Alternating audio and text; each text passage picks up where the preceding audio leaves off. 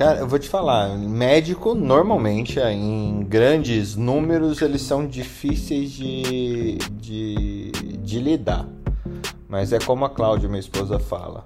Eles só são pessoas, eles, nós, só somos pessoas é, que queremos ser amados como todos os outros seres humanos. Então, se você dá carinho, dá atenção e dá é, espaço para que eles se desenvolvam, você vai ter o melhor dos grupos. Perfeito. Né? É, é simples, para falar a verdade. É basicamente se você implodir o pedestal, as coisas acontecem de uma maneira muito mais incrível.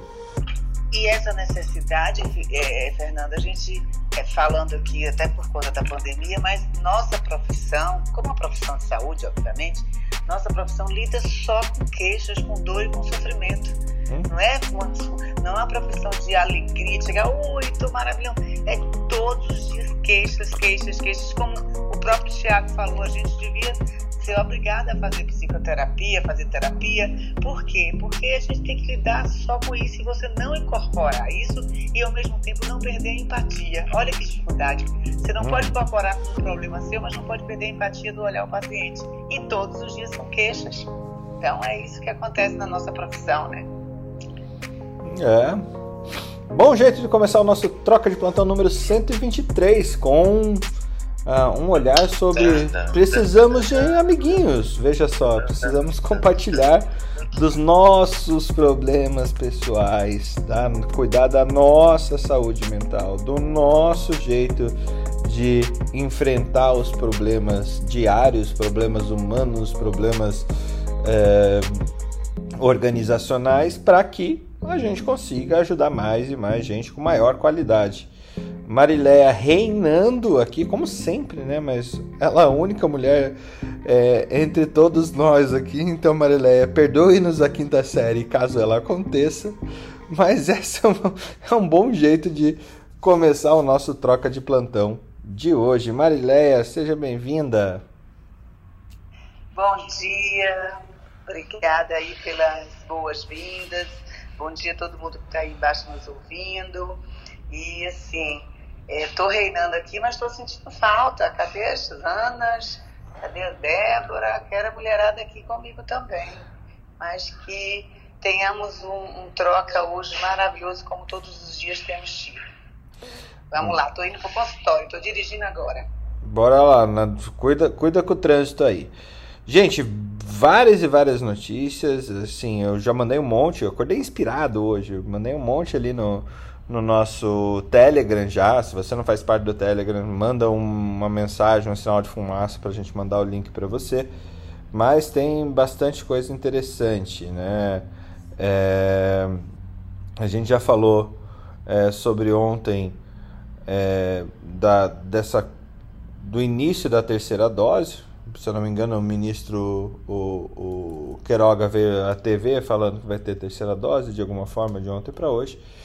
E a gente antecipou o Queiroga, né? Não que a gente tenha drones no Ministério da Saúde, mas é, é a discussão científica mundial está caminhando nesse sentido.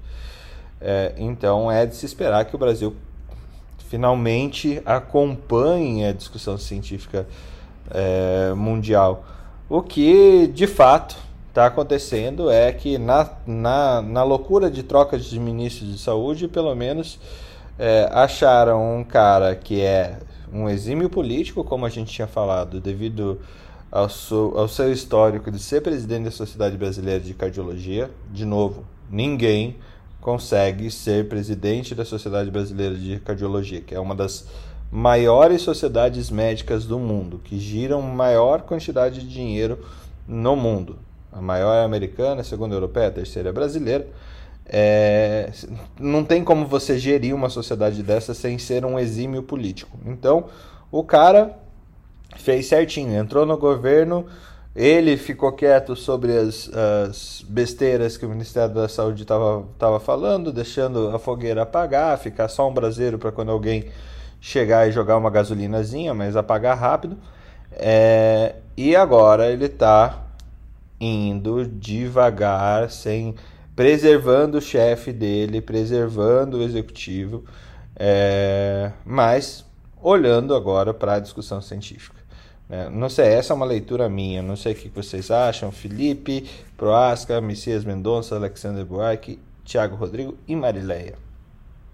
Rapaz, quando o Queiroga assumiu, a gente já tinha previsto que ele ia fazer isso, né? Para passar na tangente para deixar o chefe feliz e ir buscando na, em paralelo algumas alternativas. Pode ver que ele fez o inverso de muitos. Teve, teve alguns ministros que nem falava nem mexia, mas teve ministro que, que falava demais, mexia demais e não saía do canto e não dizia nada, né?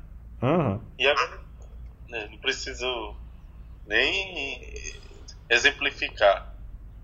E a verdade é que com o avanço das vacinas, a questão da distribuição das vacinas, teve todo esse imbróglio também com o STF agora com relação à, à distribuição. Mas o Ministério da Saúde parece pegar os arreios assim no meio da pandemia para ajustar algumas situações e seguir o que a ciência vem dizendo. Essa questão da terceira dose de vacina era uma discussão necessária, mas a gente sabe das dificuldades com relação ao que tem tido com a primeira dose. Mas também não adiantava falar de terceira dose se você não acelerasse a vacinação.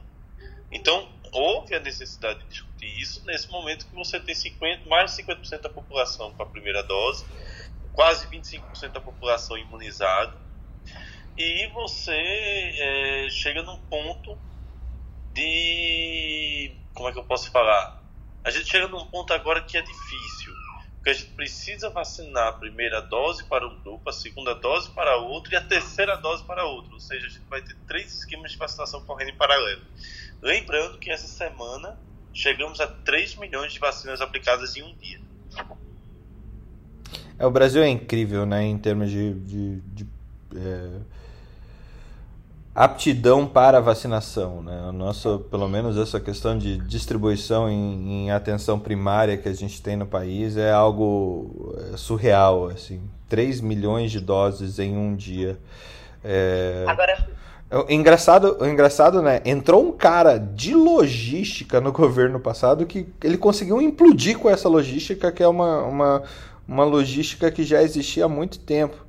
É, teve que tirar o ministro que de, de, de, de sabedor de logística simplesmente não provou nada é, para voltar alguém que deixa as coisas andarem como elas foram instituídas. Né? É, e o Ministério da Saúde voltou a tracionar, voltou a fazer. Isso é um, é um ponto interessantíssimo. Quando fizeram, os estados, quando fizeram os estados da Copa do Mundo, a, a, esses estádios são projetados, né? já baseado na, numa logística. A turma tentou mudar o trânsito do estádio e só fez besteira. Quando voltou para o plano original, que é o que é usado no mundo todo, fluiu bem melhor. Ou seja, a gente é danado a saber de logística e parece só atrapalhar o que já anda muito bem. Agora, agora é, Felipe e Fernando, na realidade, sim. É, eu tenho sentido esse equilíbrio mais na, no Ministério da Saúde do ministro para essa condução, mas ele já pegou numa fase diferente o processo, onde a gente tinha tido já muitas brigas antes, muito, muitos, muitas é, interferências do nosso presidente na condução, então ele já pegou uma fase já adiantada nesse sentido.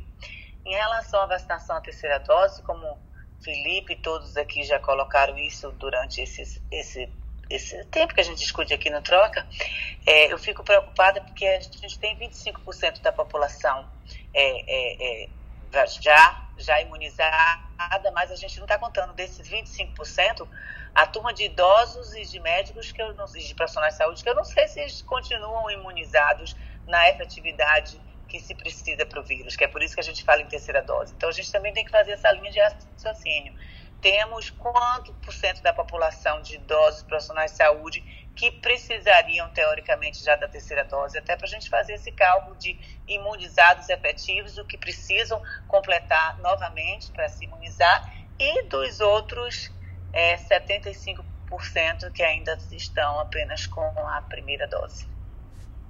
É, além desse ponto, Maria, eu achei, achei, achei fundamental, acho que é o próximo passo a ser dado. Já tem discussões em cima disso mas tem um ponto importante é, que favorece, que é, que é, contrário ao negacionismo que a gente vê, né? A gente vê o quanto que é menos é menos intenso quanto a gente imaginava em relação às vacinas, né? Vi notícia, mas já faz algum tempinho, já faz uns 30 dias, que a adesão nossa à vacina é acima de 90%. Assim, já estávamos com 94% de adesão. Seria interessante, eu vou até dar uma fazer esse cálculo depois para a gente ver na população em geral, o que mostra que a gente certamente vai ultrapassar outros países por conta justamente dessa característica da adesão. Né? Então, isso é um ponto que, de orgulho, né? Que, que vale muito a pena a gente lembrar.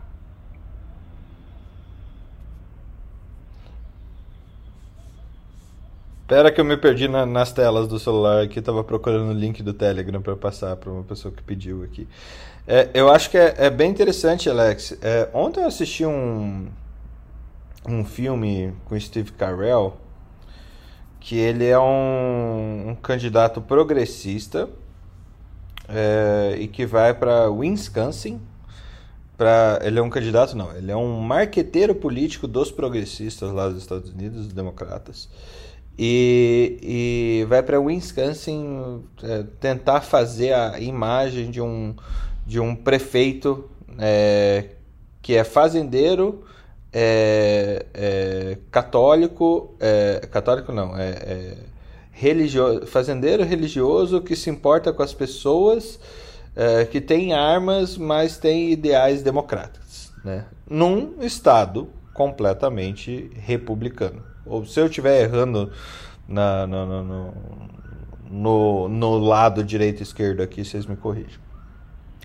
É, e a, a, lógica do filme é uh, criar uma narrativa para que você possa confrontar a narrativa predominante naquele lugar.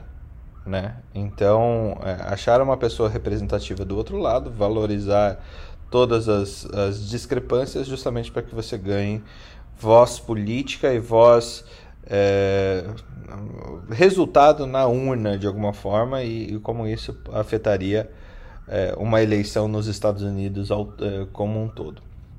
E a grande, a grande questão do filme é o, o duelo midiático que é você plantar histórias e fazer elas crescerem para que exista esse, essa polarização. Assim, quem que ganha com, a, com, a, é, com essa propagação de que existem dois lados, existe sempre uma história muito feia para ser contada a respeito do outro lado. No fundo, no fundo é só quem vende jornal e é o partido político que vive disso, né? Então, é, esse negacionismo todo, é, que nem a gente vê também dentro da, das políticas do Conselho Federal de Medicina e tudo mais, quando o conselho não vai para frente com alguma alguma situação mais progressista, telemedicina como exemplo, que a gente está é, colocando desde sempre aqui, é, telemedicina na medicina do trabalho, ele está dando atenção àquilo que mais reverbera.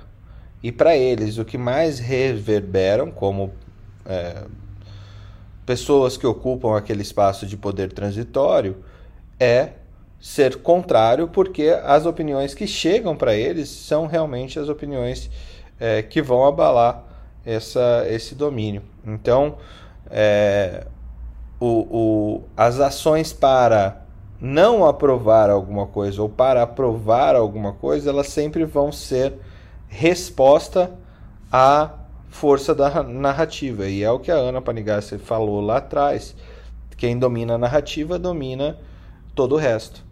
Eu não sei se eu, se eu me fiz entender aqui, mas é, é muito interessante também a gente ter uma, uma capacidade de olhar de uma maneira é, ampla todos esses jogos midiáticos e jogos políticos para poder e, e, que acabam influenciando diretamente na sociedade e nesse caso faz morrer gente ou não, né? É, é, não, é, é, muito importante. Eu fiz um cálculo bem rápido aqui, Fernando tá? Pode ter, tá cheio de viés aqui, mas por exemplo, a gente tem aí é, 56% da população vacinada. A gente considera que são as pessoas aí adultas é, nesse momento, tá? É, 56% de um target, vamos olhar de um, desculpa, de um alvo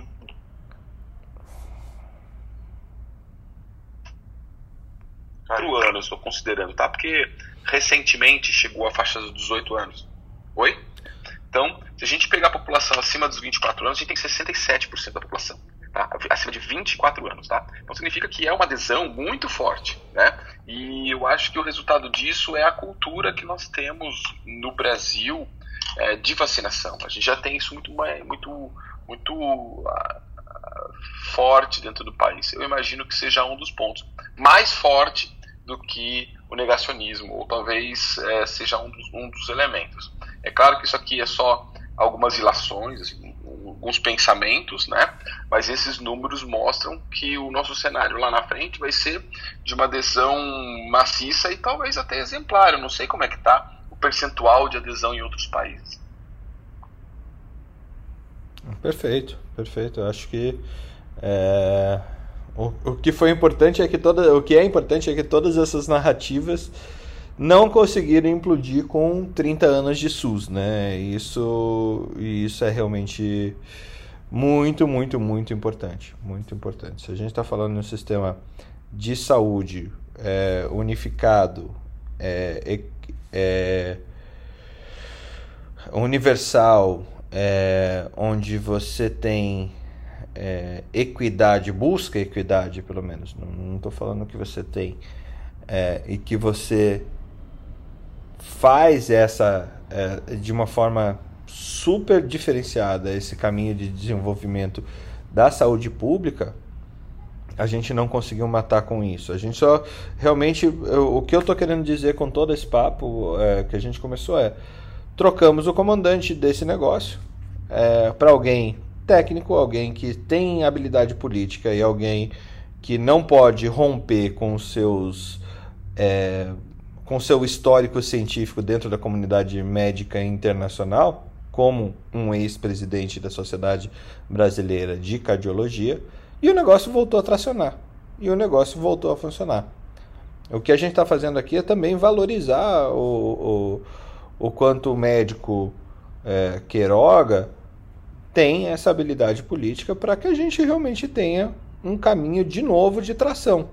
É, ele foi muito diferente de outros ministros que foram muito pavão é, e que queria aparecer mais que, que a necessidade para o próprio cargo. Muito diferente de um, de um cara, de um ignorante.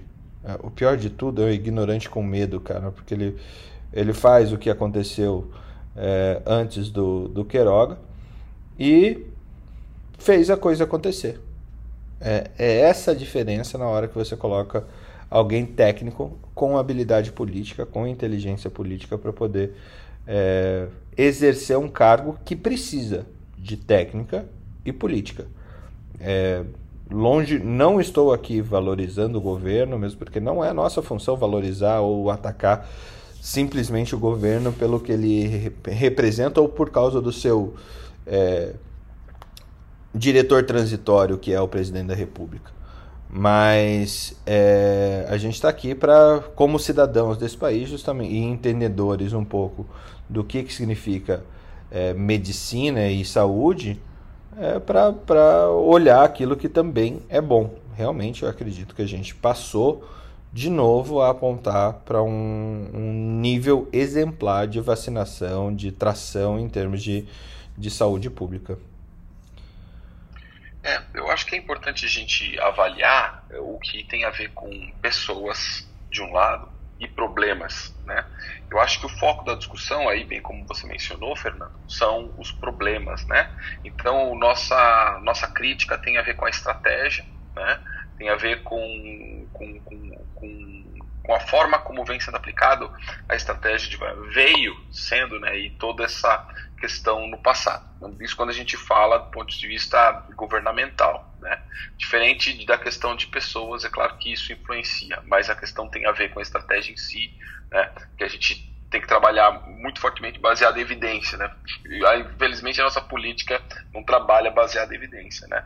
E, e quando a gente tem que falar de pessoas, e quando a gente fala de pessoas, é, a gente, é, quem, quem gosta de jogar daí para o outro lado é justamente as próprias pessoas jogar no sistema que é aquele que está sendo em voga, né? E que eu, por exemplo, quando a gente viu, quando eu vejo uma notícia política, é, dizendo a democracia está sendo ameaçada quando alguém questiona a conduta de um profissional, por exemplo, do STF, né? É, eu digo em qualquer esfera do governo, né? Então, se um profissional age de forma ilícita, ele está sendo ele está sendo julgado e não a democracia ou qualquer entidade. Esse é o ponto. Né? Em qualquer lugar, seja no Senado, seja no STF, seja na presidência, seja no ministério. Aí é a conduta pessoal das pessoas que deve ser é, colocada. Quando é.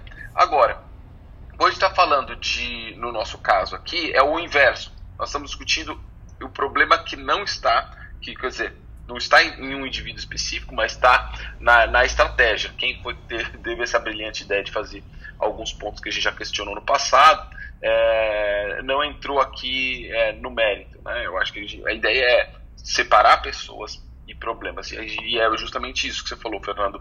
É, é um problema. É claro que quem é, faz a gestão disso tem a ver com, com o próprio governo normalmente. Mas existem uma série de fatores que influenciam os conselheiros dessas pessoas, né?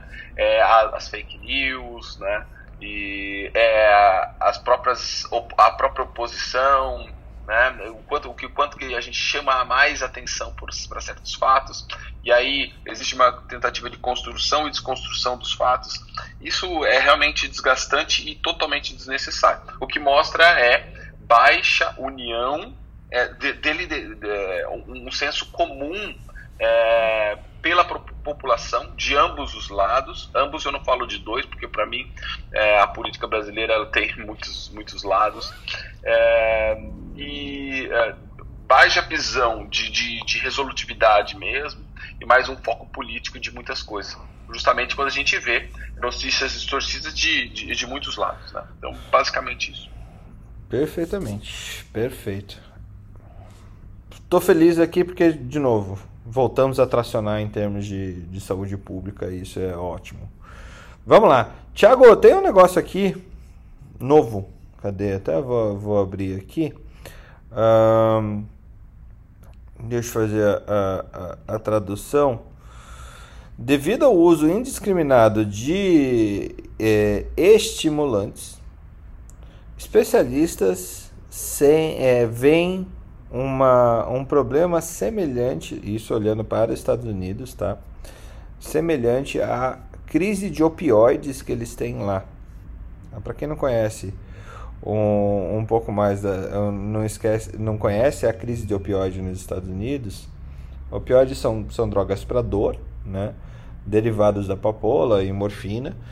É, que lá nos Estados Unidos é um problema muito, muito sério de sobreprescrição e dependência dessas drogas. Né? Aqui no Brasil a gente não tem muito essa questão, é um problema em alguns centros, mas não tem porque a gente tem medo. Né? A literatura mundial fala muito de crise de opioide. Aqui no Brasil a gente não sabe manejar dor direito em, de forma ampla e espalhada aqui pelos, pelos médicos, né? pela, pela forma de, de atuar nisso com grande é, eficácia. Não estou falando que são todos, eu estou falando de forma é, ampla é, e até talvez é, não, não cuidadosa aqui, mas de fato há uma, uma, uma não prescrição adequada de opioide aqui no Brasil, então a gente não tem a mesma crise que existe nos Estados Unidos. Né? Mas o que ele põe é, no, no foco aqui, Thiago, é realmente essa. Uh, aquilo que a gente vem trazendo aqui no, no Troca, que é uh, esse doping acadêmico, doping executivo, justamente para que você consiga produzir mais, trabalhar mais, usando uma droguinha ali ou outra aqui para que você faça isso. Algum, algum medicamento para transtorno é, é, para TDAH, por exemplo, transtorno de déficit de atenção e hiperatividade, é, mas sem o diagnóstico disso, justamente para a pessoa render mais no trabalho. Eu sempre falo para as pessoas que, pro, que trabalham comigo, é, ou que a gente é advisor nas suas startups, empresas, ou os acadêmicos de medicina que vêm perguntar isso para a gente, é a seguinte frase: a vida cobra. Se você está burlando a sua capacidade hoje, a vida cobra. O que, que você acha disso, Thiago? Bom dia. E, bom dia, bom dia. E cobra caro. Bem caro. Porque, bem, porque quando a gente, até a gente brinca na questão do café, ah, mas essas questões são sérias porque muitas vezes a rotina da pessoa já está muito pesada. E a pessoa tem aquela questão assim, eu tenho que dar conta, eu tenho que dar conta. Só que às vezes ela esquece que o corpo né, tem o seu limite, às vezes pega coisas a mais ainda para fazer, então tem que dar e ela vai utilizar outras coisas para poder fazer com que dê conta, né? Então você vai aumentar o consumo de substâncias como cafeína, muitas vezes vai descobrir a questão do, né, do Benvance, da Ritalina e afins, para poder dar sustentada nisso. E podendo chegar a utilizar outras drogas, né, estimulantes, como pensar a própria cocaína. Então é muito interessante a gente poder avaliar isso, porque há, há um desgaste do nosso organismo, mas às vezes o, o, físico não acompanha o mental. Enquanto o mental a pessoa não, eu tenho que fazer isso, eu tenho que fazer isso, o nosso físico está padecendo. Então por isso que é importante a gente começar, como a gente bate sempre na tecla, lembra, Lé, que são mudanças de estilo de vida, tá? e uma das mudanças é saber que a gente é, tem limitações. Né? Tem limitações e que precisamos cuidar de nós mesmos porque senão se a gente for enveredar por essa questão dessa loucura, né, da, do dia a dia capitalista e tudo, a gente pode adoecer. Então acho que é muito importante, Fernando, quando você traz essas informações, porque você vê que não é apenas a gente que está discutindo isso aqui nesse grupo, que é, é uma dor né, que envolve o mundo inteiro. Perfeito. Tem alguma outra notícia? Marileia, eu pulei você porque você estava dirigindo. Então, se, se tiver antes de, de, do Thiago, a gente já pode Não, abordar. pode passar aí que eu estou ouvindo, estou atendendo aqui já. Beleza. Tiagão, alguma coisa extra que você queria, queira trazer para hoje? Não, Fernando, hoje não, não tenho, não tenho que ler outras notícias não, mas acho que esse do, dos estimulantes eu acho que já valeu a pena, que é algo que eu sempre falo, porque os, a gente chega, é, é, é incrível, né? o povo chega já falando, eu tenho 10 de atenção, eu já vi no Google, é, eu preciso de Ritalina, eu preciso daquilo outro. Então a pessoa, quando a gente vai investigar a vida dela, a gente vê que as coisas não é bem assim. Uhum. Tá? E aí, quando a pessoa não consegue com a gente, o que a pessoa faz? Ela vai no outro médico, ela vai sair rodando no outro médico até conseguir. A, a caça, caça a receita amarela, né? Aham. Isso quando não consegue de um modo ilegal, né? Que paga mais caro para poder ter a medicação. Então eu sempre falo assim, ah, a pessoa. Aí eu pergunto quando que surge. A pessoa tem 30 anos, quando surgiu esse ideia de atenção? Ah, tem dois anos quando eu entrei na faculdade. Tem três anos quando eu entrei no trabalho X, né? Então isso acaba preocupando bastante porque é, a pessoa leva a, a, induzir às vezes um diagnóstico, mas para esse ganho é um ganho secundário, né?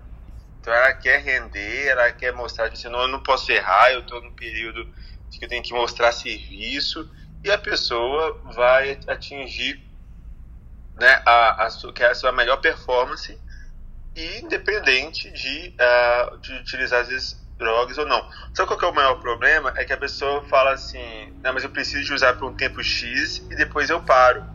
Eu preciso usar por esse período, né? Eu preciso usar para passar no concurso, eu preciso disso, depois eu paro. Mas sempre acaba sendo o mesmo discurso, né? Acaba sendo droga, sendo droga.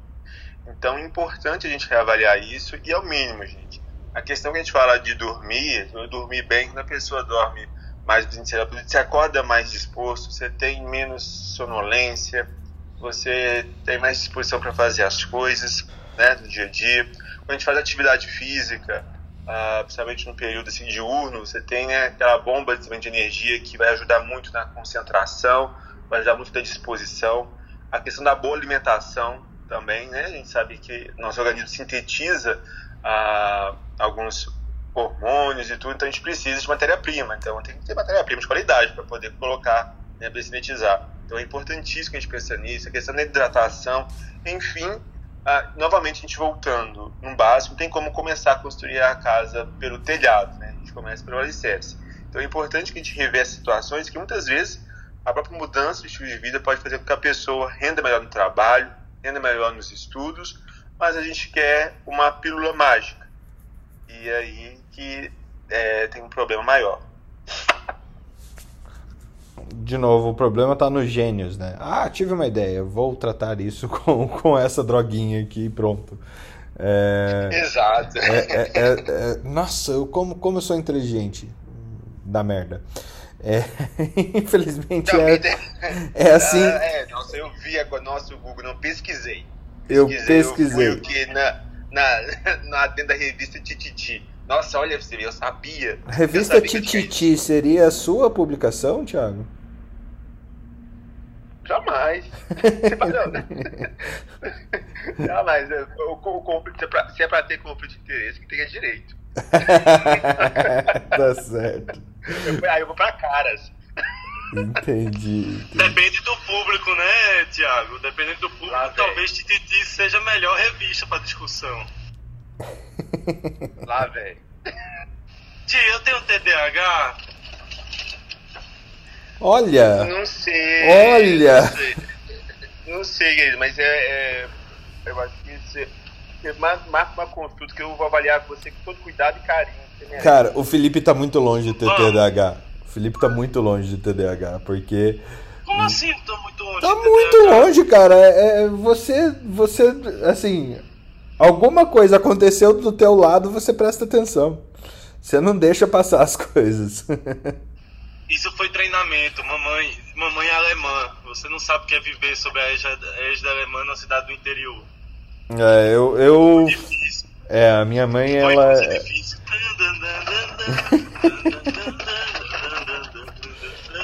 Vamos lá, Felipe.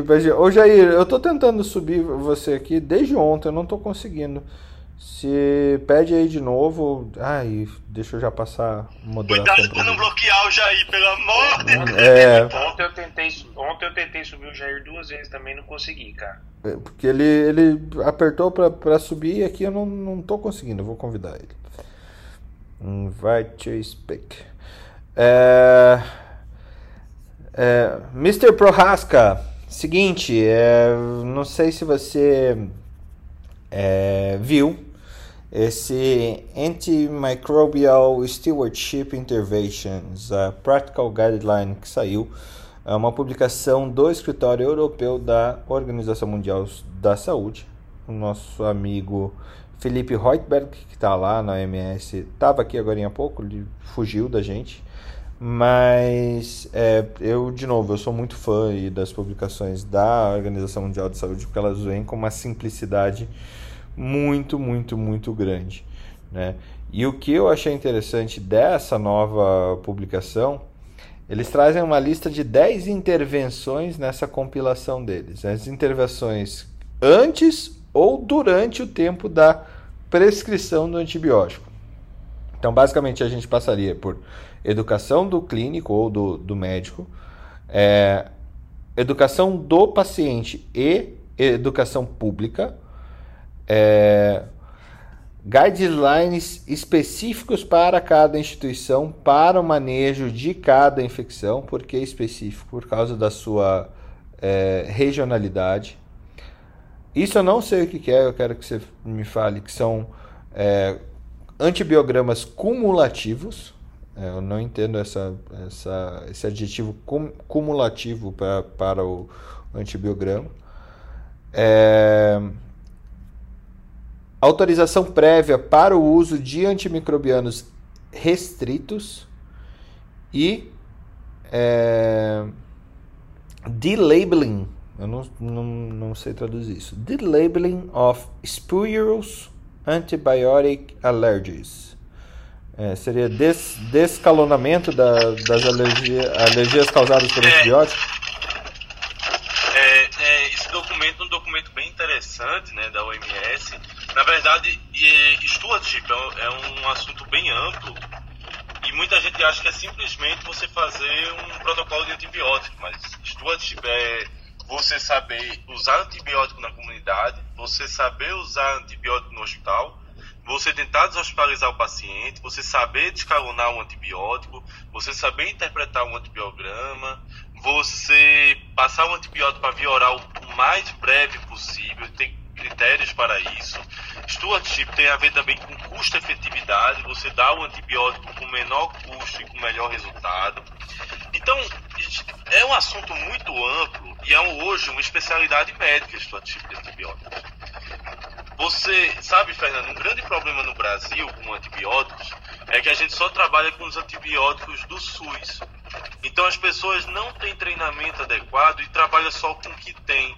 E isso é muito grave, porque tem antibióticos melhores, até muitas vezes mais baratos, que poderiam estar sendo utilizados e que não são.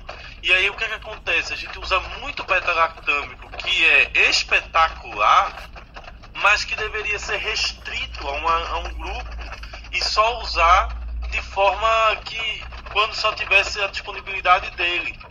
E aí o que, é que acontece? Dessa forma, como a gente usa muito beta-lactâmico, cria muita resistência.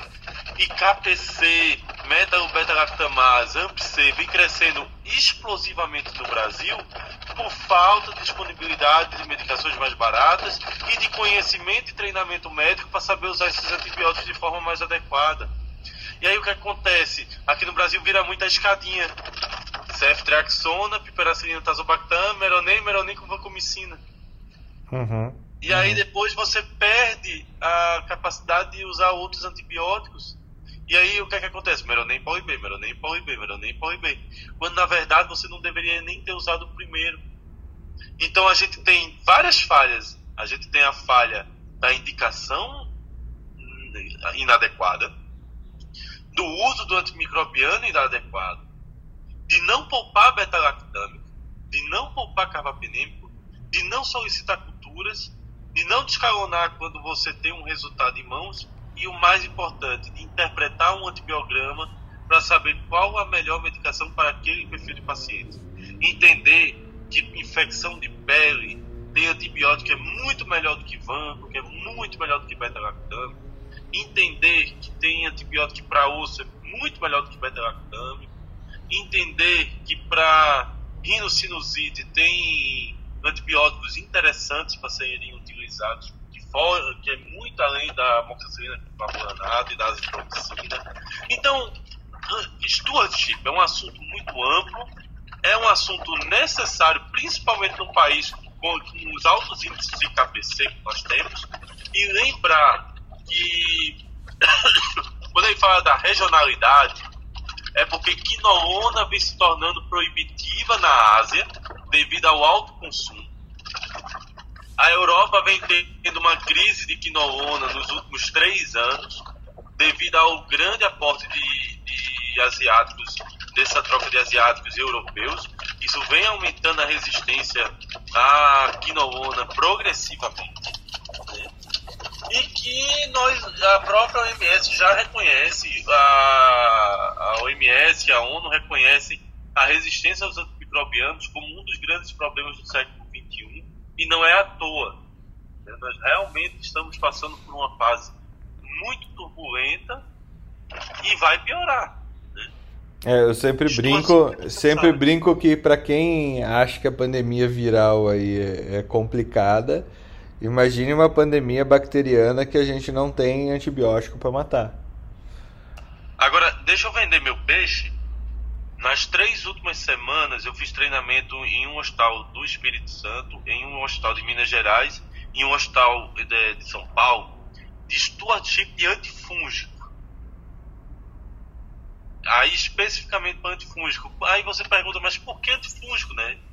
Já viu as contas dos antifúngicos? Tipo, cada aulinha dessa que você tá, que você dá, você economiza 300 mil reais no mês. Cara, eu, pra você ter uma ideia, eu, tava, eu estava mostrando a eles a importância de ter galactomanana e beta-glucana, que são exames caros, mas que o retorno que eles trazem em cima do custo é absurdo. Nós fizemos um protocolo aqui em Recife, no transplante medula óssea, para escalonar antifúngico da, dos complexos lipídicos e lipossomais de anfotericina B. Um tratamento de anfotericina B lipossomal na, no transplante medula óssea gira em torno de 150 a 200 mil uh, por paciente. E muitas vezes é feito empírico por nossa incapacidade diagnóstica. E aí nós investimos em diagnóstico aqui, e, tipo, investimos 20 a 25 mil reais aqui em diagnóstico, com um custo de mensal mais ou menos em torno de mais 20 mil, ou seja, 45 mil a 50 mil reais por mês. Quer dizer, desculpa, 40 mil reais inicial com 25 mil reais por mês, né? Um tratamento que eu descalono sai o custo de 150 mil para 15 mil. Então, se eu descalonar um tratamento, eu já paguei seis meses de economia aí do laboratório. Um. Você sabe quantos tratamentos a gente descalonou em dois meses? Quantos? Cinco. Então a gente já trouxe impacto, uma economia de um milhão de reais aos planos de saúde, ah, desculpe, de, de meio milhão de reais aos planos de saúde, só por causa de, um, de dois exames. Só por causa de dois exames. Nesse caso específico de um exame, que custa 150 reais. Que o plano não quer pagar. E a gente tenta mostrar ele que é importante ele pagar para esse descalonamento. Porque o custo final do paciente dele ficou muito melhor.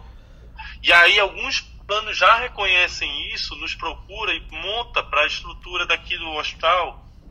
E isso se tornou algo tão interessante que a rede toda agora está interessada. Né? São 32 hospitais, né? mas cinco quatro trabalham com transplante. E aí a rede ficou interessada em poder adicionar esse tipo de stewardship de fúngico por causa do custo e, da queda do custo final do paciente do serviço. Fora que a gente diminui também o tratamento empírico de forma importante. Muito bom, muito bom mesmo. É, para quem acha é, que que medicina é só prescrever alguma coisa, se de forma olhando de forma individualizada aquele paciente, não, gente, é, é extremamente importante mas esse olhar sistêmico sobre contas médicas, farmacoeconomia, é, economia em saúde, e é fundamental. Como vocês estão ouvindo aí embaixo, é, saúde é muito, muito, muito, muito caro. Mas muito caro, muito caro. É, não é à toa lá nos Estados Unidos, que não é um bom exemplo de sistema de saúde, não é um bom exemplo mas é, que, mas é o país mais rico do mundo, onde você tem uma população que tem um acúmulo financeiro muito grande, pegar uma doença que você precisa. É, a gente não está falando de consulta rotineira, a gente está falando de um, de um agravo em saúde que você precisa de tempo para resolver, alguma coisa crônica. Gente, isso significa falência da, da família, falência daquele daquele é, grupo. Então é, é, é realmente muito, muito, muito difícil a gente colocar em perspectiva. É, Frederico, eu vou rodar aqui e depois te chamo, tá? Messias, bem-vindo. Ou não, Felipe, só, antes. Só uma. O que, que você tem? Você está comentando da minha notícia. Você está comentando da minha notícia. E Frederico?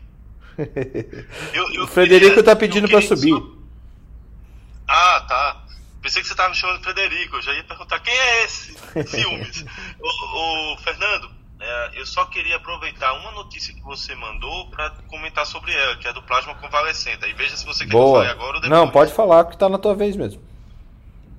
Ah, não, porque eu achei esse estudo. Eu faço parte de um estudo de plasma convalescente aqui na universidade. A gente faz coleta de pacientes que já tiveram eu tenho uma, uma crítica sobre os estudos, inclusive sobre o meu próprio estudo, tá? Uhum. Plasma convalescente está tendo muita discussão que alguns estudos estão dando certo e outros estão dando errado. E eu acredito que o motivo seja um só. O plasma convalescente é um produto de que eu coleto as imunoglobulinas de uma pessoa que já teve a doença, pego a defesa que ele, que ele tem, boto em um soro e dou para alguém que está doente para ele criar as defesas como se fosse uma vacina. Só que como a gente faz isso de forma ativa, isso é, é soro. Se fosse de forma passiva, isso seria vacina, tá? E, e a gente faz durante a doença. Qual é o grande problema do, do plasma convalescente? Eu deveria subtipificar e saber qual é a variante que eu estou colhendo do paciente para fazer para a variante que o cara está doente. Porque se eu estiver dando IgG de uma variante diferente, teoricamente não estou ajudando o paciente em muita coisa. Então eu acho, na minha opinião, no começo funcionou melhor o plasma convalescente porque a gente tinha menos variantes. E hoje, com o aumento das variantes, é natural que o plasma convalescente ele vai diminuir de eficácia e você vai ter que esperar coincidir o plasma da cepa que foi coletada com a cepa que está vigente. Então, na minha opinião, o problema talvez do plasma convalescente é que a gente não está subtipificando o vírus e fazendo o plasma para o, para o subtipo correto. Ou seja, o pessoal ainda está pensando que o vírus ia ter ficado, o, o plasma convalescente, ele ainda para boa parte dos lugares é para o vírus nativo, né? O primeira, a primeira Isso, cepa. Não, vírus selvagem, né? vírus né? Selvagem. Vírus selvagem, né? A gente, a gente teria a resposta para o vírus selvagem, mas não necessariamente para cepas específicas. A não ser, Fernando, que eu colha de cepas específicas e faça de cepas, para cepas específicas. Aí você teria que subtipificar todos os plasmas e subtipificar o paciente, o que via, não teria viabilidade prática, né? Com certeza, com certeza. É, bom, depende, né? Se a gente está falando de delta, foi você que trouxe esse, esse dado, é, Felipe, que a gente já está com 21% de delta no Brasil? Não, não fui eu não. Ou eu tô viajando? Agora, você, você... sabe qual é o problema? Hum. Aí, aí, eu vou dar minha opinião também. É, vê só, a, o Rio de Janeiro tem subtipificado bem as, as amostras, né? Aqui em Pernambuco, é, abriu uma licitação e só vai se subtipificar daqui a três meses. Aí, exatamente no pico da Delta, a gente não está subtipificando. Ou seja, aham, -huh, né? Então eu nem consigo dizer se aqui é a nossa amostra vigente, a, a Delta. E nem mandar a amostra para outros laboratórios, Felipe? Vocês estão conseguindo? Não, tá mandando para fora, tá mandando para fora. Tá mandando para fora, mas assim, atrasou muito, né? A gente subtificava mais ou menos 500 amostras por mês, tá, tá fazendo 50 agora. Entendi. Tá bom. Passando a bola pro Messias. Vai lá, Messias. Bem-vindo. Fala, Fernando, tudo bem? Cara, queria te pedir desculpa que essa noite eu tava de plantão, cara, não consegui ler nada, velho. Traz um caso clínico pra gente, então. Porra. Qual é a noite que você não tá de plantão, Messias? Me diz aí, porque nas Olimpíadas todas as noites você tava de plantão, Messias. Não, não mas aí é, é, é por uma causa nobre, é pelo esporte. Daqui um dia começa, para, hein? Daqui um dia de novo. Agora é pela medicina, rapaz. então, é, mas não, assim, eu, essa noite graças a Deus foi bem tranquilo o plantão, mas eu, eu fiquei, fiquei, acordado até agora, mas não consegui é, pegar notícia. Eu até teve um artigo que, que, eu recebi que eu achei até interessante, que, mas eu não li, então não vou nem me arriscar a falar nada sobre ele, que foi o, o é, a associação que teve, é, deixa, eu, deixa eu tentar traduzir aqui, peraí, é a associação entre exposição pré-natal a antipsicóticos é, e é, déficit de atenção, hiperatividade, autismo, é, é, parto prematuro e pequena qualidade gestacional. Ele começa o artigo fazendo essa pergunta, mas eu não li não.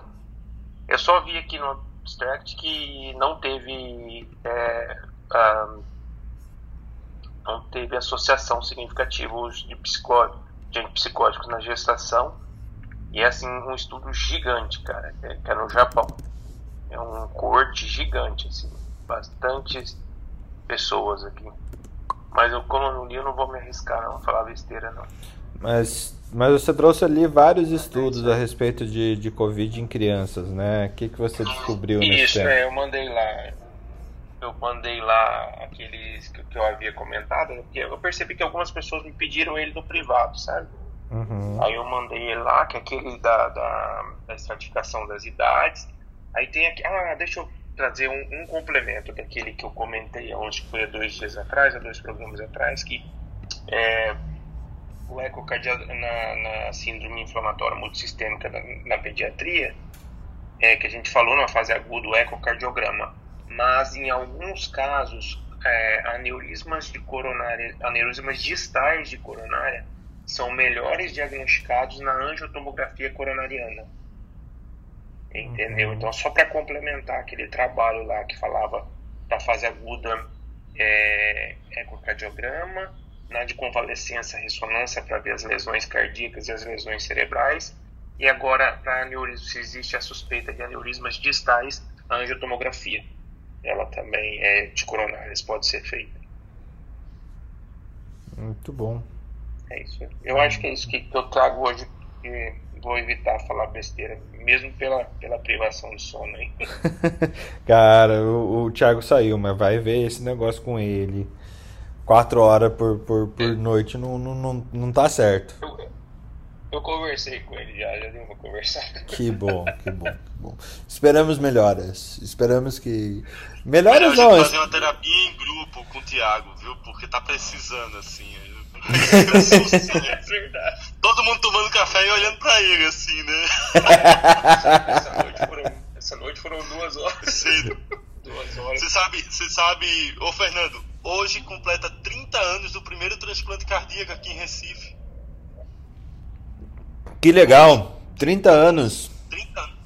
Você sabe que o doutor, doutor Moraes ainda é vivo, e Carlos Moraes. E hum eu conheço muito tanto o Dr. Carlos Moraes como o Fernando Moraes, que é o filho dele. Ele, os dois ainda operam, né? E encontrei, tive, eu sempre encontrava com ele lá quando eu era do Real Hospital Português. Eu tive o prazer de encontrar com ele ontem, é, virtualmente, mas nos encontramos, né? Uhum. E tive a oportunidade de poder dar os parabéns aí da, dessa questão dos 30 anos da, da que legal. do transplante de coração. Que legal. Aqui no, no Paraná, Felipe, eu tive aula com o cara que fez o primeiro transplante. Que foi o, eu e o. Acho que o Alex também teve aula com ele. Com o Danton da Rocha Loures. Você teve, Alex? É, eu acho que sim, mas Dan. eu lembrava mais dele porque. Oi? Acho que falhou. Tempo, sim, mais de 20 anos. É, ele foi presidente da sessão médica também, eu acho, né? Foi, foi, foi. E o Danton, ele, ele faleceu quando ele estava dando aula de, de cirurgia para minha turma. Não no momento da aula, mas na, na época da, da morte dele, eu estava tendo aula com ele. E... Não era ele que faleceu na esteira? Foi, foi, foi. Foi um. Foi bem. Foi ele, é, exatamente.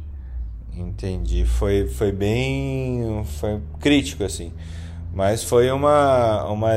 Uma, uma coisa meio que de uma história difícil, assim. Ele é, é engraçado, assim. Ele é engraçado. É, é, notável, pelo menos, assim. Ele foi um cara que foi pro topo da medicina. É, ao mesmo tempo tinha uma vida familiar bastante conturbada, publicamente é, conturbada.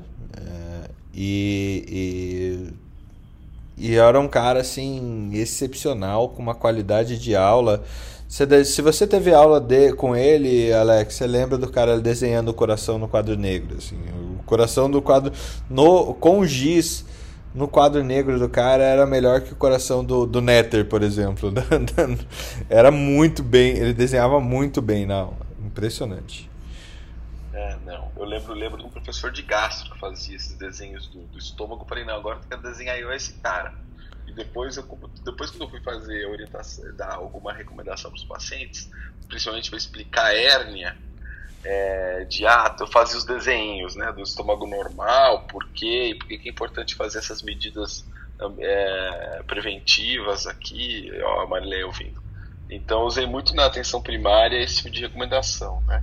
Então, fazia os desenhos do, do, do estômago normal e com hérnia e por que, que acontecia cada coisa.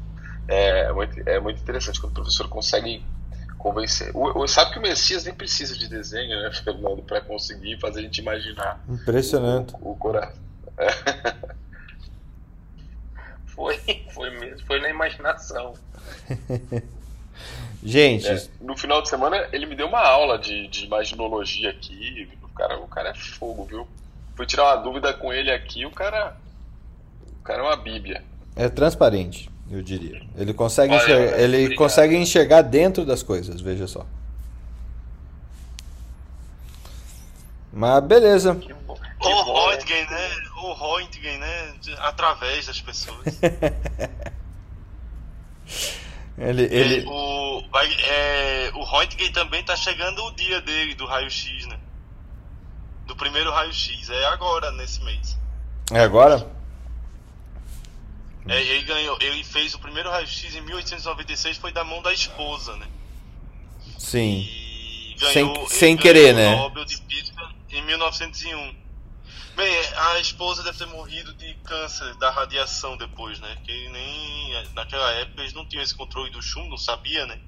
E intoxicava bastante. Né? Ah, Você chegou a ver o. Você chegou a ver o filme da Marie Curie? Vocês chegaram a ver ou não? Tá no. do Netflix, Isso. né? Cara, muito bom. Tá muito bom. Muito legal mesmo. Muito legal mesmo. Pra, pra quem não viu ainda, fica a dica. Ah, muito, muito, muito interessante. É, De quem que é a vez? Marileia tá atendendo. Se estiver atendendo, a gente passa pro Alex. Então é o Alex. Ela ficou no silêncio.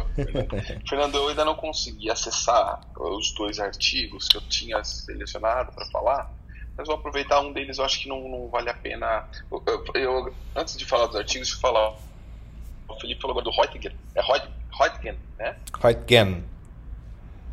Com N no fim. Se, Cara, se for pra avacalhar, é, é, eles usavam Porque termo com dois é, na Alemanha. Oi? Na Alemanha Se eles pra usam o nome é pro Röntgen. Porque o trema tá no O. Redgen. É. É, Redgen. Pronto. É, e aí, o, eles usam na Alemanha um termo, estava procurando uns artigos aqui de radiografia, é, justamente para procurando revisões sistemáticas, é, para justificar o não uso né, da, da radiografia para exame de screening né, de doenças lombares, né, no exame de pré- pré-operacional, pré-admissional, que é um absurdo. Tá falhando Vi bastante, justamente hoje, agora de Alex. manhã, o nome dele aqui, mas como nome do procedimento. Oi, desculpa. Tá, tá, tá Opa. cortando, Não, assim, tá vi, flutuando, é, tá o flutuando dele, a sua. A sua conexão tá flutuando um pouco. Você fala, Oi, então, some. desculpa, eu, eu tirei, eu ti- tirei do Wi-Fi. É, E aí eu vi o nome dele como nome do procedimento, né? Eu acho que, é, principalmente, eu vi em inglês e vi o nome dele em alemão, né? Como se fosse a imagem de Reutgen, alguma coisa assim, né? É, como, como, como nome. Eu vou ver depois, eu procuro aqui até trago para vocês. Mas o artigo que eu queria falar é, era, era justamente o, é, um artigo que eu acho muito interessante. A gente tem um problema na medicina do trabalho que é fazer medicina de trabalho de qualidade para as empresas é, de pequeno e médio porte, né? Acho que elas têm uma dificuldade de acesso, até porque a legislação no Brasil, a legislação no Brasil, ela não exige um SESMIT, exige o PCMSO e os exames, mas que adianta esse documento na mão de, de- do dono da loja da esquina, é, então se ele não, não sabe como agir, não tem nem como, como agir. Então, ah, nos Estados Unidos, eles têm um problema similar, né? E aí eles fizeram um, um estudo de uma metodologia que eles estavam, é, que eles estão testando. Eu não consegui ter acesso a- na íntegra. Eu não gosto de ser aqui, como é que eu vou dizer assim, interpretador, né, leitor de, de, de abstracts, mas, mas trazendo a problemática um pouco do que do que ele discute. É, porque isso foi, foi feito, é um estudo feito pelo time lá da, do Total Worker Health, que é o programa de saúde ocupacional americano lá. No, podemos entrar em detalhe em outro, em outro momento. Então, é, é de um, um artigo bastante sério. E aí, ele fala desse programa que eles criaram de orientação telefônica. Então, tem um time lá que faz essas ligações telefônicas para esses estabelecimentos, né? Para sugerir a avaliação, que é um score que se usa hoje, que é o Total Worker Health, né? Para ver a adoção e implementação dessas práticas, né? A partir do entendimento, eles viram que essas recomendações, mesmo apenas por uma ligação telefônica, tá, de aconselhamento, tá, é, e algumas sessões de, de, de, na web e tudo mais, né, de aconselhamento, foram suficientes para ter uma melhora substancial, né, tanto nesses scores, na implementação de práticas de segurança e saúde no trabalho, né. Então isso é, é muito legal porque é, é uma medida simples, né, que funcionou e num lugar onde a gente não consegue chegar de uma forma muito fácil, sabe, Fernando? Eu queria ter lido o artigo na íntegra ainda, porque eu não, eu não tenho acesso ao jornal, eu tenho que ir na universidade é, para buscar o artigo na íntegra, mas eu achei ele é, é, uma, uma ideia muito bacana de abordagem, tá? Então, justamente por isso que eu achei legal trazer. Tá? Você não então, eu vou deixar nesse. Oi? Você não conseguiu. Você não colocou o DNS da faculdade ainda no teu computador? Eu, eu não tenho e-mail, eu não tenho e-mail da universidade, né? Porque eu sou professor da pós-graduação e da residência, né? Não sou professor titular, né, Fernando? Mas eu vou conseguir pelos meus meios lá com meus alunos, tá? Depois eu peço para eles lá. Tá bom, tá bom. Alex. Oi. Você tá, é, que você tava pegando aí da, da radiografia, você tá pegando no Senem? Desculpa, não entendi é, a dose de radiação que você está pegando, você está pegando no CENEM, na Comissão Nacional de Energia Nuclear, ou não? Dose de radiação? Tava, é, que você estava buscando para radiografia de coluna, que você estava Ah, não, não, estou procurando estudo de revisão sistemática sobre o uso de, é, das radiografias no, no exame pré-admissional. Pré é, para mim, isso é uma coisa que caiu há tanto tempo já, o uso desse tipo uhum. de exame, que, que a maior parte dos artigos são, são muito antigos, né? Você, você tem assim, muito pouca coisa nova. Porque o objetivo é, é, é, colocar os problemas, né? Tem mais problema sim. do que solução. Então, mas se a gente, mas se a gente pegar hoje, o, o, o Alex, é, com, a, com a, a vinda do, dos, das radiografias digitais, né? É, dos DR da vida hoje, a, a de radiação é muito mínima assim, que a, a ela estratifica por órgão, né, que é suportável por órgão e por indivíduo exposto, que é a gente da radiologia, por exemplo, e não exposto. Existe uma lacuna muito grande, que nem pra, vou dar um exemplo bem superficial assim. Para indivíduo é, que não é exposto, público normal, eles toleram 1 milisievert por ano. Uma radiografia de tórax, cara, tem 0,02 milisievert. Então, se a, radiação de exposição solar ela é maior do que uma radiografia. Então, mesmo que tenha caído por terra, a exposição é muito baixa, porque, o que é diferente, por exemplo, da gente. Você, um indivíduo é, ocupacionalmente exposto, né, a gente da radiologia, para a pele mesmo, a gente pode chegar a tomar 500 milisievert por, por ano. É assim, é, um, não, não, é, essa parte de radiação, embora tenha alguns artigos até que recomendo não usar, né? Achei até o termo aqui, é röntgenografia. Nossa ah, senhora. Tá é, radiografia. Mas assim, é, o, que, o que eu estou querendo colocar é o seguinte, é, o, o valor preditivo é, do, do exame não justifica a gente usar como screening pré-admissional, né?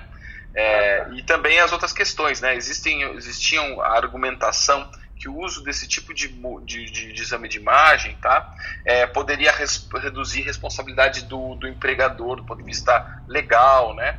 E aí a gente observa que é o contrário, né? A gente tem alguma limitação do ponto de vista do valor do que eu estou fazendo, tem um problema legal e ético também, porque ele acaba aplicando regras erradas, né? E dando um problema de.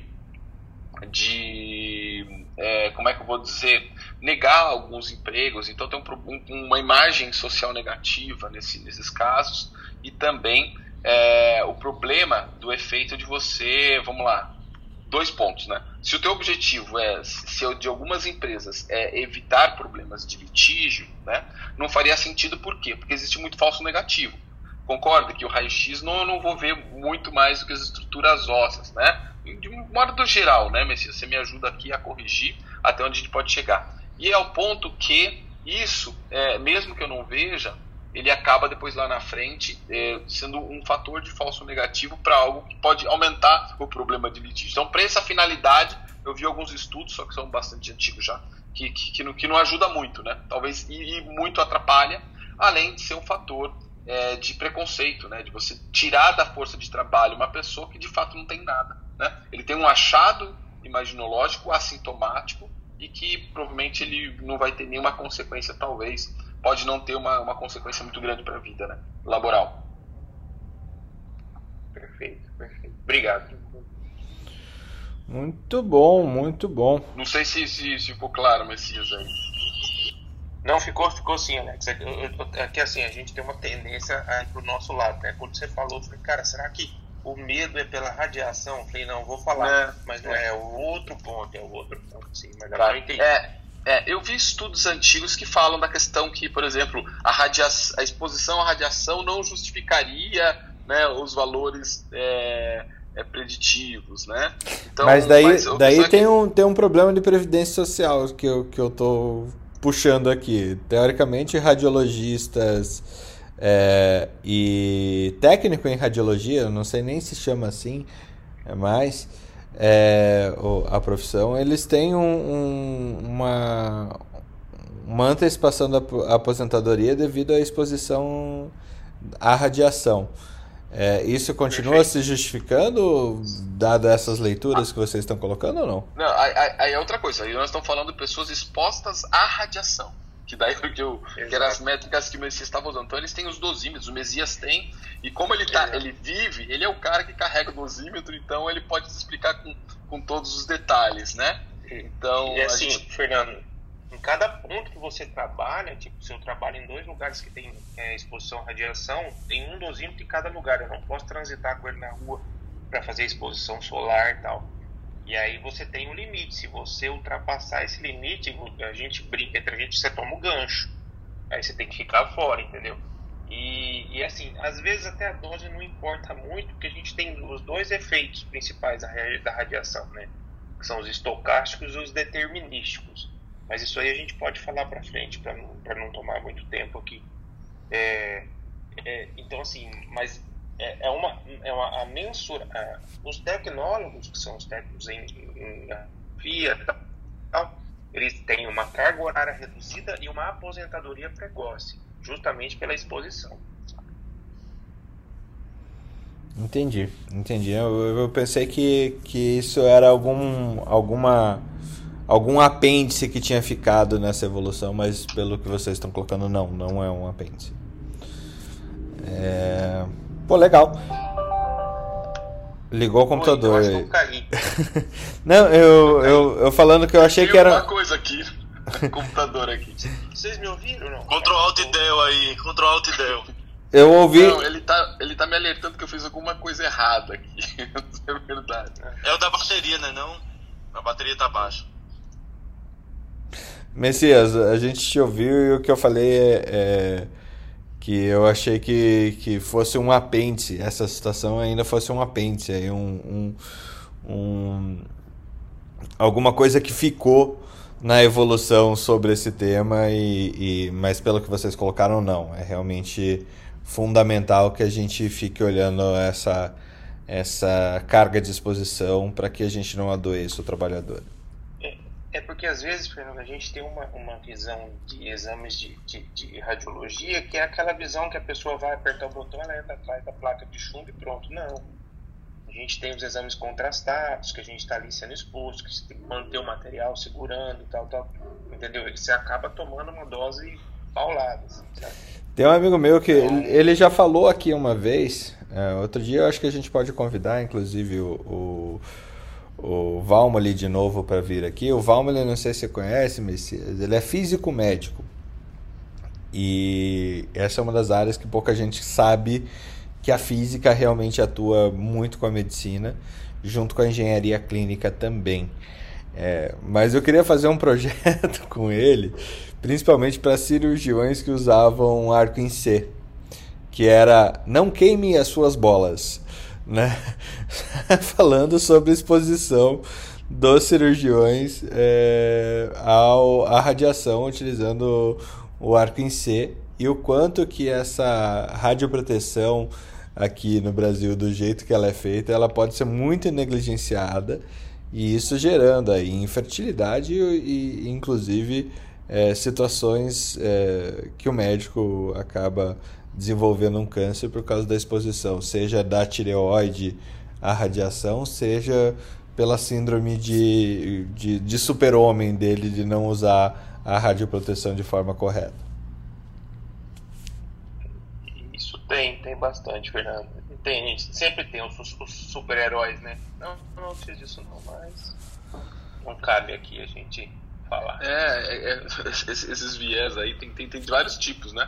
Tem aqueles que tem baixa exposição, que vai lá, coloca, deixa o, o dosímetro perto do aparelho, esqueceu lá, né? É, ou deixa dentro da bolsa e tal, na proximidade. Você tem de vários tipos. Tudo depende, às vezes, até da questão da remuneração. É claro que nosso objetivo aqui não é caçar as bruxas, tá? É falar um pouco do ponto de vista técnico aí, mas existe essas coisas também. É, acho que bruxas, elas gostam de, de, de ficar em evidência também. Então. tá certo. Não, não, mas é, mas isso, isso, isso acontece. Vamos lá. Pro, talvez, por exemplo, pega o caso do Messias. Né? O Messias, não sei se ele tem algum vínculo que ele ganha por produtividade. Se a remuneração for por produtividade, certamente ele pode querer deixar uma dosimetria mais baixa. Né? Poderia um, ser o interesse do trabalhador. Poderia ser, tá? Não estou querendo dizer que eles fazem isso. É, no, do ponto de vista de contrato no seletista, né, o, poderia ser o inverso. Né? Então, mas é por isso que tem os mecanismos justamente para orientar e para que essa dose seja adequada, o que não vai alterar no período de exposição deles, né? Então, tudo, tudo tem, tem, tem, tem é, o, o, papel de comunicação quando a gente fala de saúde ocupacional e segurança no trabalho, higiene ocupacional, são fundamentais. Né? É fundamental. Alex, a, a, fiscalização nesse ponto é muito pesada Sim. Se a, se, se a fiscalização chegar na unidade e alguém não tiver com dosímetro, a multa é pesada, sabe?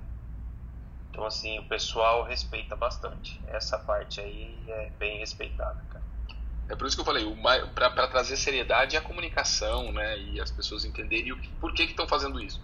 Né? Por que, que esse dosímetro está lá? Por que, que ele é importante durante, é, durante a sua atividade laboral, né? Quando a gente consegue enxergar a importância é, dos, do, não só dessas medições, porque o, o dosímetro é o, é o, ponto final, né? Lembra, é o monitoramento biológico. Você é o cobaia, né?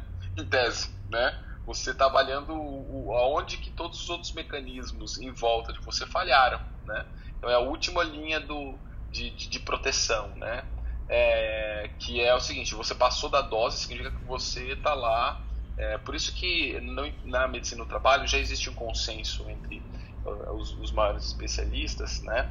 Que esse negócio de adicional, de insalubridade, é uma grande bizarrice, né? Porque ela torna o trabalhador justamente isso, né? Eu estou te indenizando porque eu estou te colocando numa situação que eu não deveria colocar, né? Eu digo de ruído, de radiação, de outras coisas. Eu tenho que ter o limite. O dosímetro ele ajuda a limitar isso e tudo mais, né?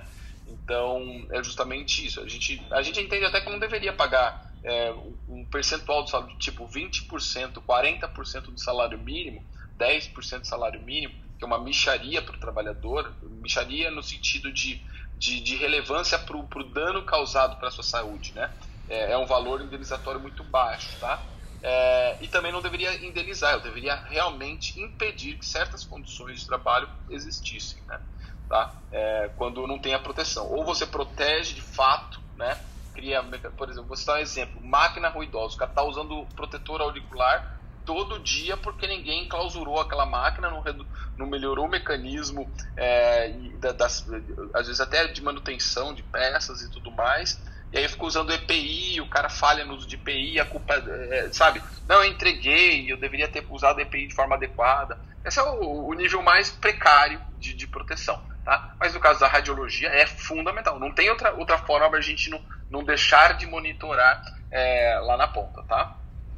Alexandre, a radiologia, ela é seu companheiro eterno, né? Uma vez que ela te pegou, ela não sai daí nunca mais. Você sabe, Alexandre, tem uma. Nós da doença infecciosa, a gente tem um risco biológico muito alto, não mensurado, né? Enquanto na radiologia você tem a possibilidade de fazer essa mensuração, a gente é, circula em ambientes altamente contaminados, com, com, mas sem poder mensurar o risco de contaminação, né? Dizer, do, dos oito preceptores, uh, dois já tiveram tuberculose, né? E aí quando você vai para o Covid, seis já tiveram. por causa dessa alta exposição. E assim, quando o paciente chega, você não sabe o que ele tem. E aí acaba que você tem que se empacotar todo em vias disso, mas há uma grande discussão na universidade sobre a viabilidade de você tornar isso em longo prazo, né? Porque imagina o cara com 50, 60 anos a essa exposição. Mas como, como Falhou aqui o Felipe, não estou te ouvindo mais. Não, é, é só para dizer como mensurar essa característica né, do, do, do da infectologia. É bem mais é. complicado. É, eu acho que, vamos lá, é, essa medida ela é uma medida final, que é muito difícil. Como é que você mede é, a, sua exposição biológica, né? Então, hoje, esse é o, o grande desafio, você falou tudo. Né? Por quê? Porque eu não tenho como medir a carga viral é, causadora de, de, uma doença né, à sua volta, tá? É, agora, por exemplo, é diferente de um laboratório. Vamos pensar que você está trabalhando num laboratório que pesquisa vacina para Covid. Então você tem vírus de todas as formas nesse laboratório de Covid. Então você sabe exatamente o seu o seu risco biológico, então você consegue medir, né? É, e, e as medidas de segurança tem aqueles os níveis de, de, de proteção biológica para essas condições. Então, beleza, ali fica tranquilo, né? Você, você consegue ter essa métrica. Mas dentro do hospital, que é, que é a condição como o Felipe descreveu, você não consegue mensurar, né? Porque hoje eu tenho um paciente tuberculose, amanhã eu tenho lá dos vírus loucos que o Felipe, só o Felipe entende, né? Então, é, então, desculpa o termo informal aqui, mas eu quis dar uma de Felipe. É, então, a gente tem uma condição é muito difícil. Então, qual, quais são os mecanismos? A gente avançar de forma muito forte nos respeito às regras de proteção dos riscos biológicos, né? Tem uma norma específica, tem a NR32, né? Inclusive, ela obriga toda instituição que tem profissionais de saúde expostos a riscos biológicos, né, de serem orientados da importância da vacina, está escrito na norma, a importância da vacina de todas elas que são, você tem que imaginar todas do, do calendário do adulto e tudo mais, controlar essas, essas vacinas feitas. Se houver recusa, você tem que documentar a recusa das pessoas com relação à vacina. Isso não é novo para a Covid, por exemplo. Né? Então a gente tem essas características relacionadas à exposição ao risco, tá? É, de, de proteção biológica nos, nos determinados riscos e dependendo do, do perfil de, de, de, de, tipo, de tipo de microorganismo a qual você está exposto. Ainda um desafio aí, Felipe, a ser resolvido. Mas lembra que esse é o último elemento. É, você quer saber o que de fato está acontecendo com você. Porém, o nosso problema é muito maior. Ele vem antes né, da proteção dos equipamentos de proteção individual que a gente viu a falha que é no Brasil inteiro, principalmente no serviço público, tá? É, e que não estão regidas pela norma, porque essa norma regulamentadora ela é apenas para os trabalhadores seletistas, tá? mas é, existem algumas, algumas regras locais, estaduais ou, ou federais para, para, para, regulamentar isso, e também as proteções coletivas de ambiente, né? de circulação de ar, entre outras questões mais. Né? Tá? Então, mais ou menos só para ter um cenário. É isso que está faltando de, como elemento mais mais grave. Né? Eu não estou conseguindo nem dar conta de, do EPI, mas a gente tem que descobrir uma tecnologia para tentar monitorar né, de forma individual. É, e aí é monitoramento biológico. Aí eu sou cobaia. Eu estou exposto que eu serviço, eu estou muito pouco. Né? Muito bom, muito bom. Eu acho que é uma discussão necessária, né? Essa é mais uma das discussões que a gente deixa de lado sobre proteção do trabalhador de saúde e, principalmente quando é, a gente não tem esse controle sobre é, seletistas ou donos de empresa no fim do dia. Bom, mas mudando a página aqui, até para falar com o Jung. É, Jung, você viu que eu mandei um artigo novo sobre é, hematofagocítica secundária à Covid-19, uma série de casos. E eu tava vendo a tabela agora enquanto. enquanto Eita, fala. eu tive três. Eles tiveram quantos? Eles tiveram 20. Cadê? Nossa! É, um, dois, três. P... Não, eles tiveram. Eles publicaram 10, Felipe. É... Cara, que, que com algumas comorbidades notáveis aqui.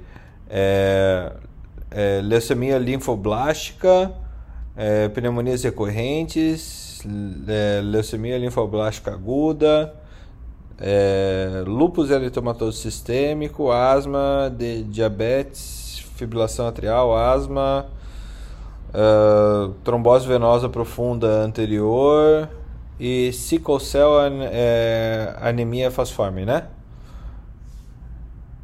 Chegou a dar uma olhadinha, Jung? Ou se é contigo ou com, ou com o reumato isso? Oi, Fernando. Bom dia. Acho que acaba sendo uma, uma doença que permeia várias especialidades, assim, né? Porque ela está intimamente ligada com um descontrole do, do sistema imunológico, né? A gente viu algumas também aqui durante a pandemia, a gente deve ter visto umas duas ou três também. E é uma doença extremamente subdiagnosticada, na verdade, né? Como é que, que, que, que acontece na, na, falar síndrome hematofagocítica, que é o nome mais fácil de falar. É, acho que a principal causa, se não me engano, Felipe me corrija se eu, se eu tiver errado, é a infecção pelo, pelo EBV, né? A infecção primária pelo EBV. Então você tem infecção primária, né? A resposta habitual do organismo é produzir célula, célula imune, produzir anticorpo e tal, e na maioria das vezes você resolve a infecção, no caso do EBV, ele fica latente ali, Aí se você tentar enxergar isso como uma pirâmide, a base da pirâmide, isso serve também para a gente extrapolar para o Covid, né? A grande maioria do, da, da, pirâmide são os pacientes assintomáticos, poucos sintomáticos, aí ali no meiozinho tem aqueles que, já por conta de uma resposta imune exacerbada, vão precisar de oxigênio, vão fazer aquela pneumonia que tem um componente imune associado. E lá no, no, no altozinho da pirâmide, a minoria, tem aquela galera que faz a resposta inflamatória sistêmica grave e aí que vão estar os pacientes, provavelmente, que fazem síndrome fagocítica. Então, se você pegar, por exemplo, os pacientes com infecção por EBV, a base da pirâmide são os pacientes que têm infecção, nem ficam sabendo que tiveram sintoma, aquilo passou por uma gripezinha comum, se resolveu.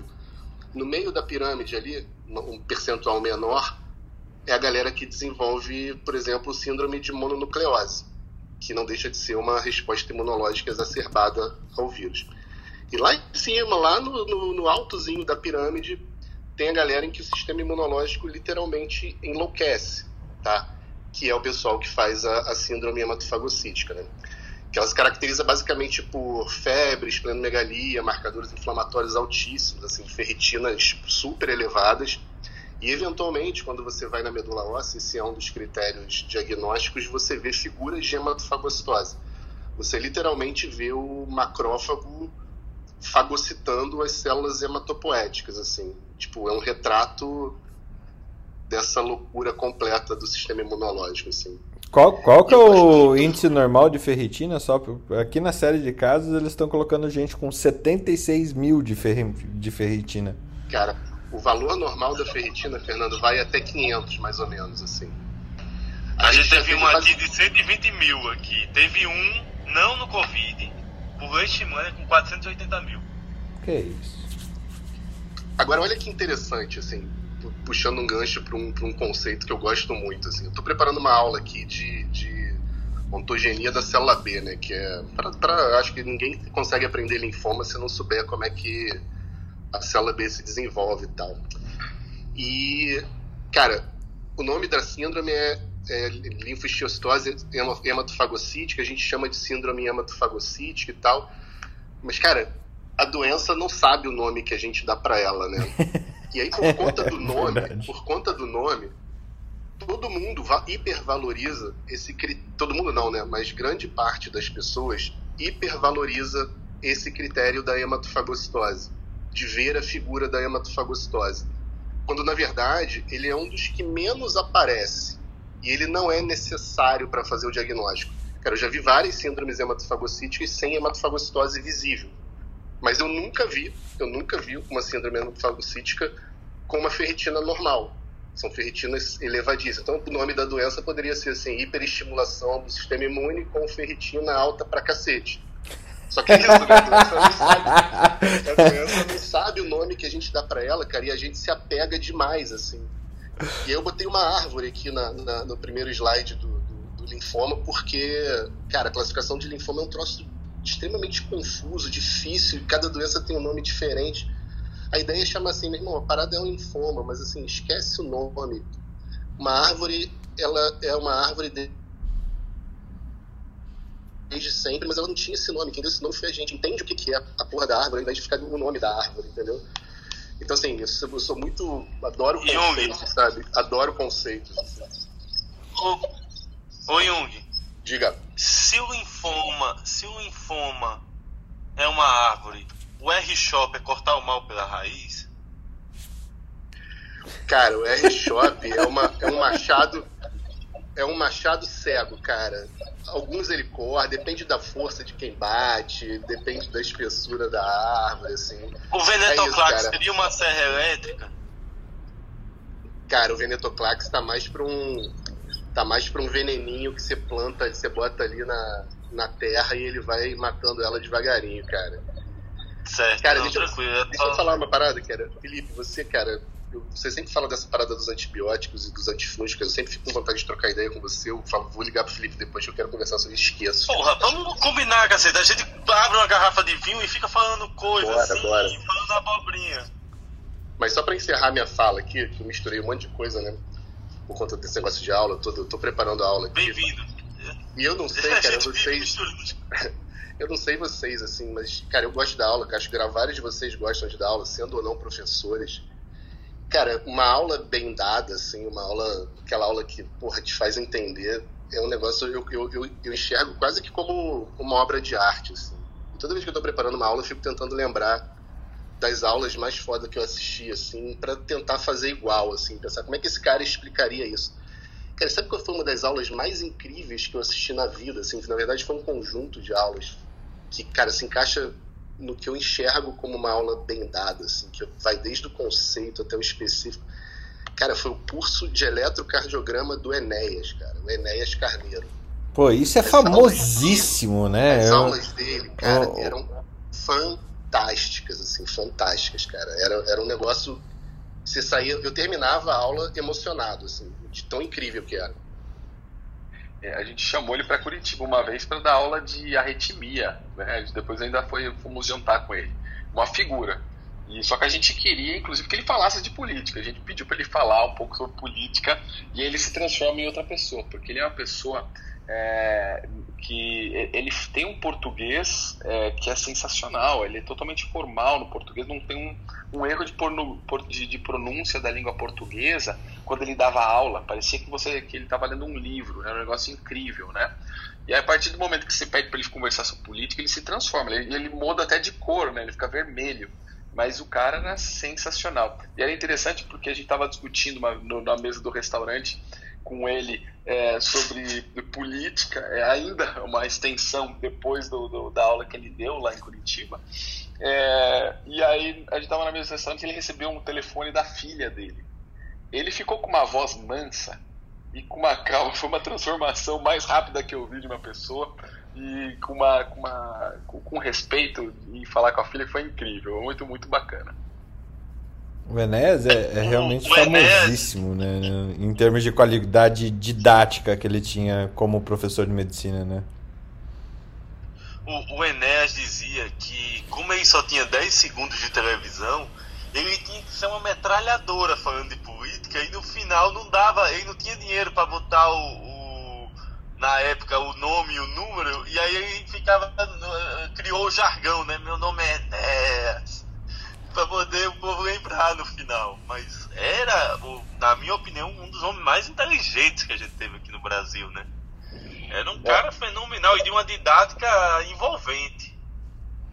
E, ele, e o interessante é que no jantar ele falou Pô, Alexander, você é muito assim, assim, assado. Falou oito adjetivos, eu não lembro mais quais eram, não sabia o significado de nenhum deles, praticamente, só de um.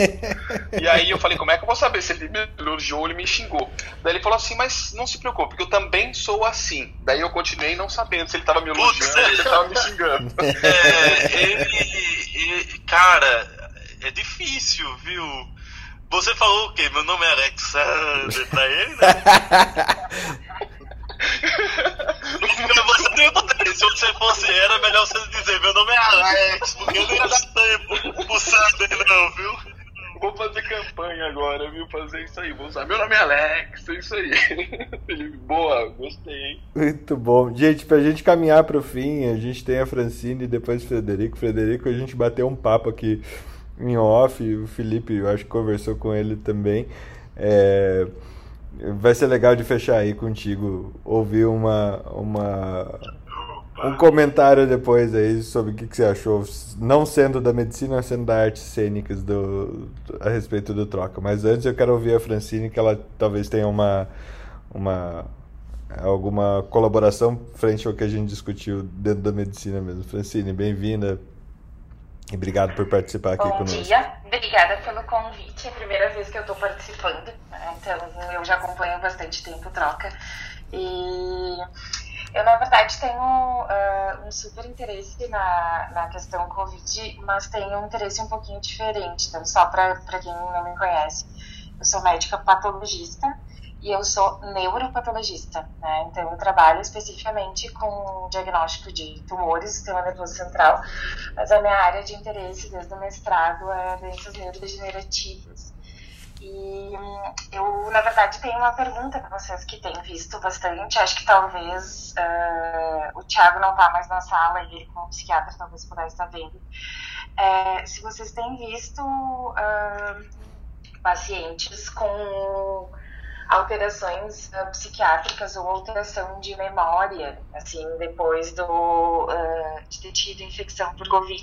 Estou começando um estudo, e eu sou professora na Faculdade Federal do Rio Grande do Sul, aqui na URGS, e estou começando a coletar, uh, na verdade, pacientes que uh, morreram pós-infecção Covid, uh, mas não em decorrência do Covid, mas que tiveram Covid moderado uh, a grave, por causa dos estudos que estão mostrando uma grande quantidade de pacientes com, desenvolvendo doença neurodegenerativa, do tipo alterações de memória, né, pós-Covid grave. E essa é, isso é o que eu mais me interesso né, nesse momento, assim, na, na linha de Covid. Não estou tão ligado à parte das, das vacinas, né? Mas estou uh, interessada nessa parte, assim. Eu queria perguntar se vocês têm visto alguma coisa uh, na rotina de vocês, se vocês têm tido experiência com algum paciente que ficou com, com alguma sequela de memória, alguma coisa. Francine fazendo uma síntese. A gente teve, a gente teve um episódio aqui, Francine, depois, é, só pra, como tá fresco aqui na minha memória, que se eu não me lembro, a Débora falou sobre o que eles estão trabalhando para fazer rastreamento, estão usando aquela escala uh, RAD, né? RAD. Uh, MOCA e mais um outro para fazer rastreio. E tem, eu tenho encontrado alguns casos, né? É, o, ela está usando da parte psiquiátrica o PHQ9 também, tá? É, é, tem então tem algumas pessoas psiquiátrica também, né? É, então vem usando algumas ferramentas. Agora, para concluir, talvez na próxima que a Débora estiver aqui, vale a pena de repente conversar com ela. Tá? É, no caso da tá Débora lá, Francine, como ela trabalha para a Gerdau, que é uma, uma empresa aí do Rio Grande do Sul e que tem uh, uma grande quantidade de trabalhadores, é, no caso dela, ela olha isso com muito cuidado, principalmente para é, olhar para os trabalhadores delas que tiveram Covid e é, são responsáveis por, por operação de grandes máquinas e grandes cargas. Tá? Então essa situação desse brain fog aí, que vem sido relatado pela é, literatura tem uma especial atenção e se você quiser puxar o núcleo de medicina do trabalho aí da URGS para trazer alguma coisa conjunta, eu acho que vai ter muito sucesso olhar é, saúde corporativa, saúde é, ocupacional, com essa visão da neuropatologia pós-Covid, viu? É uma linha ah, super interessante de, de se atuar, porque a gente está falando de 20 milhões de infectados e, e o que eu tenho visto, a gente tem tratado desse assunto por várias vezes aqui no, no Troca. É, eu posso até te dar uma série de, de de artigos depois, me chama ali no, no Telegram para isso, é, que falando sobre esse brain fog pós-Covid, né? É, realmente, de novo, volto a reiterar o que a gente vem falando há muito tempo. Covid é uma doença que vai durar 30 anos, porque a gente tem muito, muito, muito para descobrir sobre os efeitos sistêmicos. Primeiro que é uma vasculite, né? não é uma doença pulmonar. É, e segundo, e segundo é que a gente a gente ainda não sabe de muita coisa que, que, que não aconteceu ainda ou que não deu tempo de fazer o rastreio disso tudo. É, acho que o Daniel tem alguma coisa para dizer nesse tema. Fala lá, Messias, enquanto o Daniel sobe. O, Francine, é, é, a gente tem, na área de radiologia mesmo, é, a gente tem algumas coisas diferentes, assim, quanto à Covid, né? A gente tem pessoas, por exemplo, hemiplégicas, você fala AVCzou, que você faz exames de imagem normais. E aí é um AVC-like, depois ele recupera 100% e não tem nada. E a gente tem, foi um artigo que eu, que eu até comentei ali ontem, a gente está tendo agora em crianças na síndrome multissistêmica, né, inflamatória multissistêmica, elas estão tendo imagem mesmo de lesão em tálamo, entendeu? Em crianças. Então, assim, é, existe, existe bastante artigo quanto a isso. A gente tem uma neuroradiologista aqui, que é a Bruna, ela deu uma aula para a gente das lesões cerebrais causadas pela Covid. Se você quiser, o Francine, me manda uma mensagem da privada, que eu até entro em contato com ela. E uma informação que pode te ajudar também assim a dar uma filtrada, é, que eu comentei também esses dias agora, tem um site que chama pubcovid19.pt. Ele separa todos os artigos da, da, da Covid é por muito área. Bom. Muito bom. E aí Ah, você vai legal. achar específicos da área de neurologia, tá? Tá, ótimo. É, ah, o que eu fico me perguntando é, é, a gente já tem uma, toda um- uma questão do envelhecimento populacional, a gente já tem muito mais Alzheimer, muito mais Parkinson. É, o quanto mais vai piorar a nossa epidemia de doenças neurodegenerativas com todo esse essa quantidade de, de infectados, né, de pós-Covid, de pessoas que sobreviveram e que não morreram, obviamente, na fase aguda, mas que vão ter uma série de complicações, que obviamente não é só na neuro, né? Tem várias outras. Eu me interesso especificamente porque trabalho com, com essa com essa linha de, de, de pesquisa, assim, e obviamente estou olhando uma coisa muito mais grave, né? Que é ah, já no pós-morte, né? Fazendo essa avaliação, então para ver depósito de proteína. Tem vários trabalhos já que estão mostrando que aumenta muito o depósito de proteína tal, né? Mas ah, não se sabe exatamente ah, o que que se tem alguma outra proteína que desencadeia, né? ou se é só por causa da vasculite, ou o que está causando. Então é, é bem como o Fernando falou, né? A gente não sabe nada ainda. A gente Nada, nada. nada, Então, nada. É uma área E, e tem que assumir interessa. isso. É, Eu acho que a primeira coisa que a gente tem que assumir é isso, Francine. Não tem. é, o, o que dá pra gente atuar é frente à luz da ciência. À luz da ciência, a gente sabe as coisas é, que já que, que foram. que a gente conseguiu estudar. Agora tem uma porrada de coisas que não, ainda não faz ideia. É, e é uma doença que vai durar o resto, é uma doença crônica, que vai trazer uma, uma carga de doença crônica na população gigantesca. De novo, a gente está falando de 20 milhões de pessoas infectadas no Brasil até agora. Se 1% tiver é, alguma, alguma, alguma situação neurodegenerativa devido ao Covid, a gente está acrescentando mais de 200 mil pessoas a um, a um índice que já estava ascendente. Então é, é, é- é bizarro o que está acontecendo. Né? E é importante, Fernando, só, um complemento que é super importante, é que esses estudos eles têm uma ajuda para a sociedade brasileira que vocês não têm noção. Principalmente para a gente conseguir não só identificar, fazer diagnóstico da doença, mas é, as questões relativas a prognósticos e as limitações que podem gerar e, e o quanto que isso pode impactar no trabalho.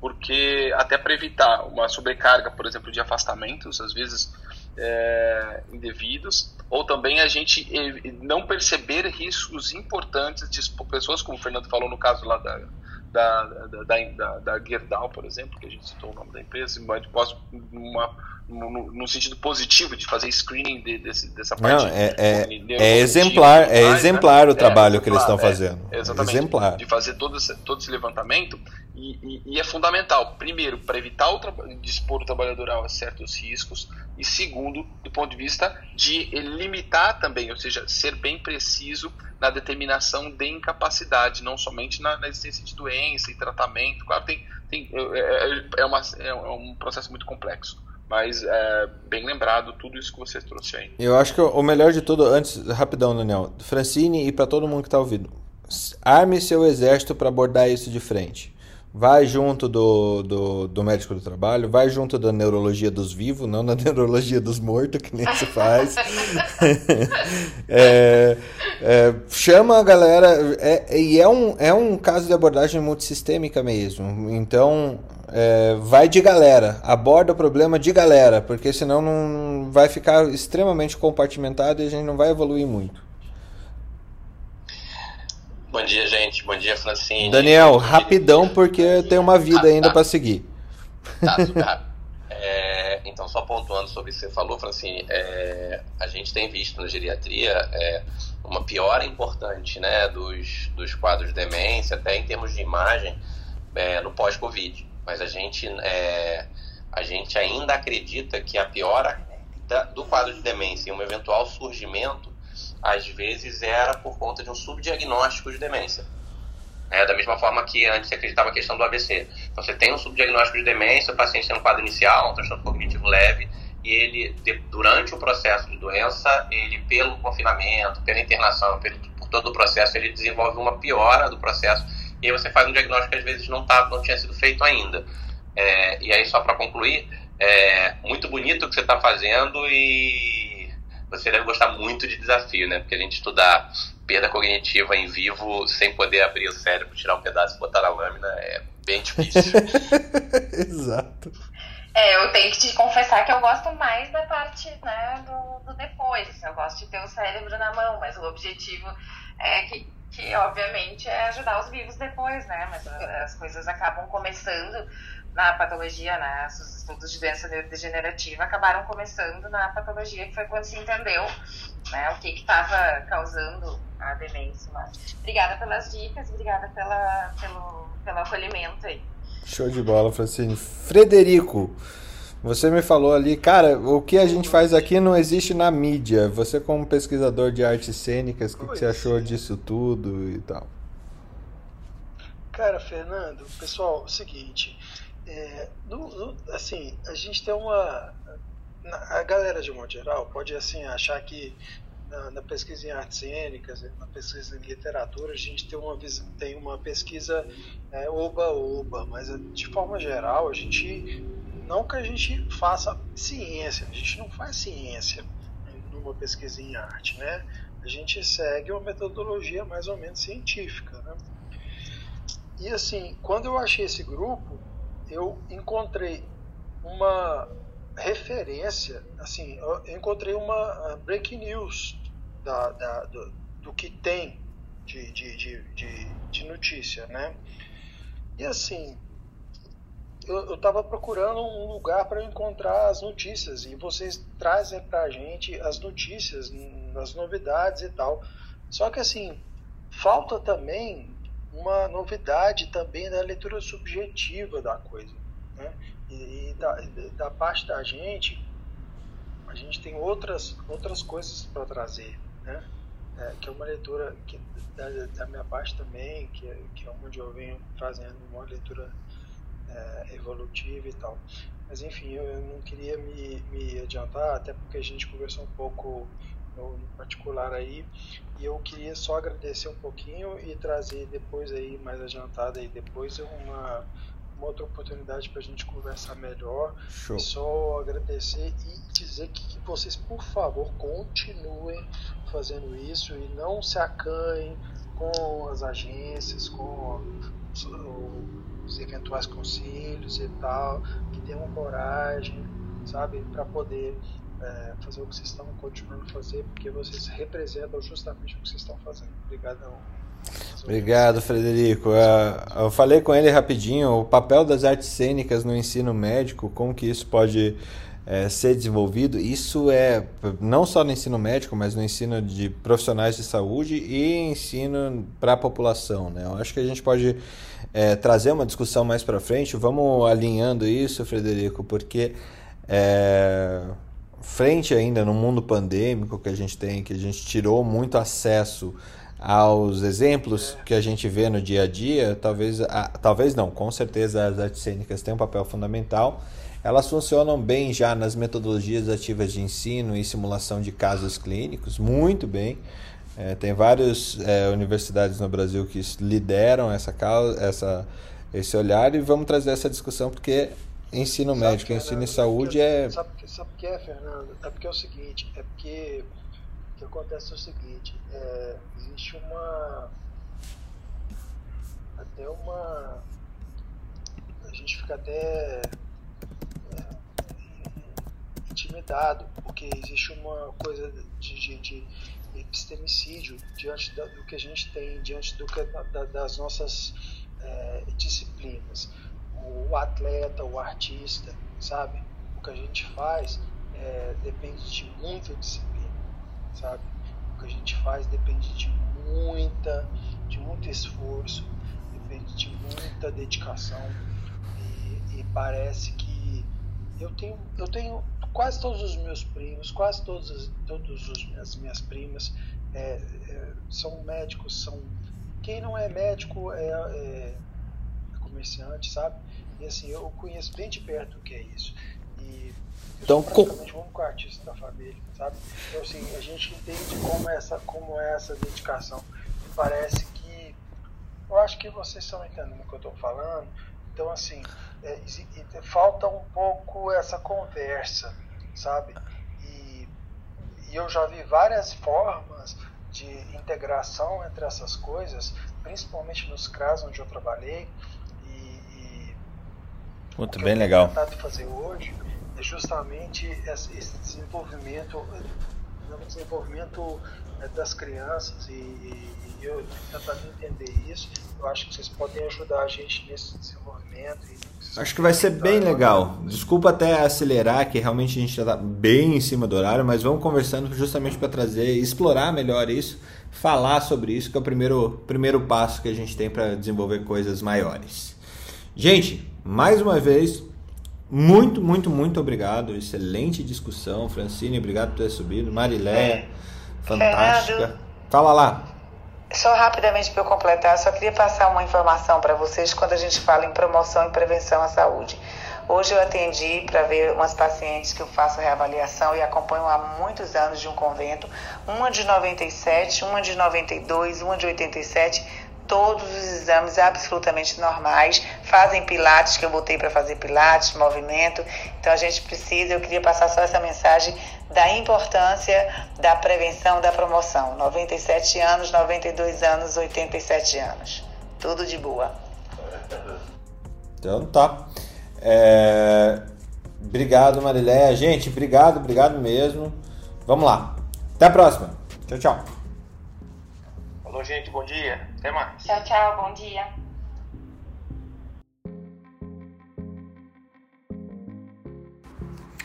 Academia Médica. Bem-vindo à revolução do conhecimento em saúde.